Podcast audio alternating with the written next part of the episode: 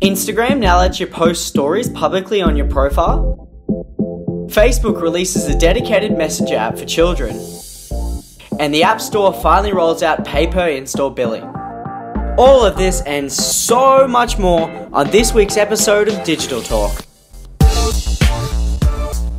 What is up? I am Lachlan Kirkwood, and welcome back to another exciting episode of Digital Talk, the quick and easy podcast bringing digital marketers the latest in industry news.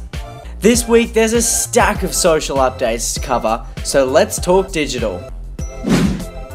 Some massive news came from Instagram this week as they introduced their plans to separate the app's internal direct messaging feature into its own individual app. The move is similar to the change that occurred to Facebook, which resulted in the birth of Messenger.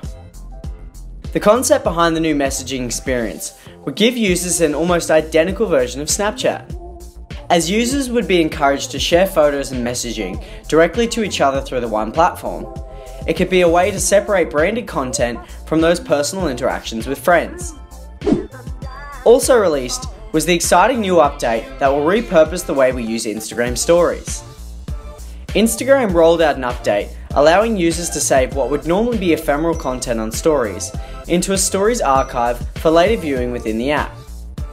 From there, users are now also able to make old stories publicly viewable on their profile in manageable folders. I'm super excited to see profile stories roll out as I'm a huge fan of story content, but see a way of creating so much more value out of it than what a 24 hour period can offer.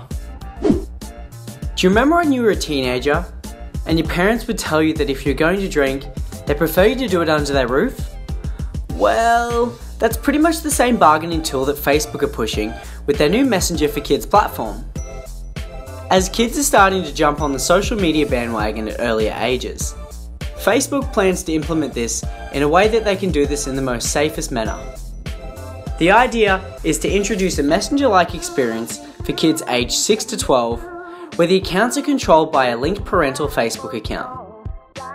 Facebook promises to keep things as child friendly as possible by adding additional AR lenses, and obviously by law are prohibited to serve ads throughout the service. So, what's in it for Facebook, you're probably asking? Isn't this awfully strange of the ad giant to release a platform with such wonderful morals? Well, in my opinion, I think that it's either A, a great way to familiarise younger potential users with their platform before they have the chance to venture off into the world of its competitors like Snapchat, or B, begin generating user data based off children's in app behaviour so when a user inevitably turns 13, they'll have a fresh candidate to start serving ads towards. Facebook wants you to start sharing just that little bit more information with them through their introduction of Did You Know questionnaires. The new feature gives users the opportunity to answer deeper questions about themselves. Users are then able to share their answers with a visually enticing card with a customizable background. And from the looks of things, users can also pin their answers to their profile. Is this a fun, harmless new feature? Or is this just another great way for Facebook to acquire more targeted information for its ad platform? Pinterest is expanding its service into what you'd initially think to be rival territory. With a new Messenger chatbot, Pinterest aims to provide users with a native experience without having to actually leave the Facebook owned platform. So you're probably thinking, why on earth would they do that? Well, the answer is actually pretty simple. It's recorded that each week, over 1 million pins are shared within the Messenger platform. So, by sharing the seamless user experience we've grown to know and love with Pinterest, the aim is to entice unexisting users to join the service. Users will be able to use the Pinterest chatbot in much the same way that they actually use the search bar on Pinterest site or app. The major benefit for Pinterest here is that the search results will also feature related pins, some of which will of course be promoted by brands. This is an awesome opportunity to expand their existing ad space right across into another platform, whilst at the same time acquiring new users. Apple gave developers just what they needed this week with the introduction of pay per install ad billing.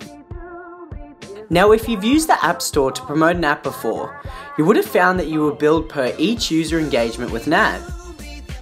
Well, in a push to help smaller developers drive more installs of their app at a more effective pricing model, pay per install billing lets developers do, well, exactly that. The App Store's ad platform is arguably one of the best ways to promote an app, as similar to the AdWords platform, you're actually able to target users with search intent.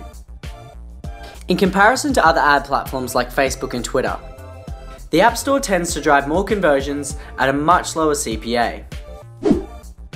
And finally, YouTube announced it's set to release its own music streaming service named YouTube Remix. The idea behind the launch is to combine both Google Play Music and YouTube Red together into an experience that will offer both music and video in an effort to simplify YouTube's somewhat confusing series of streaming products. As YouTube is arguably responsible for hosting music videos that are continually downloaded illegally, the new service aims to provide a way for artists to better monetize their content.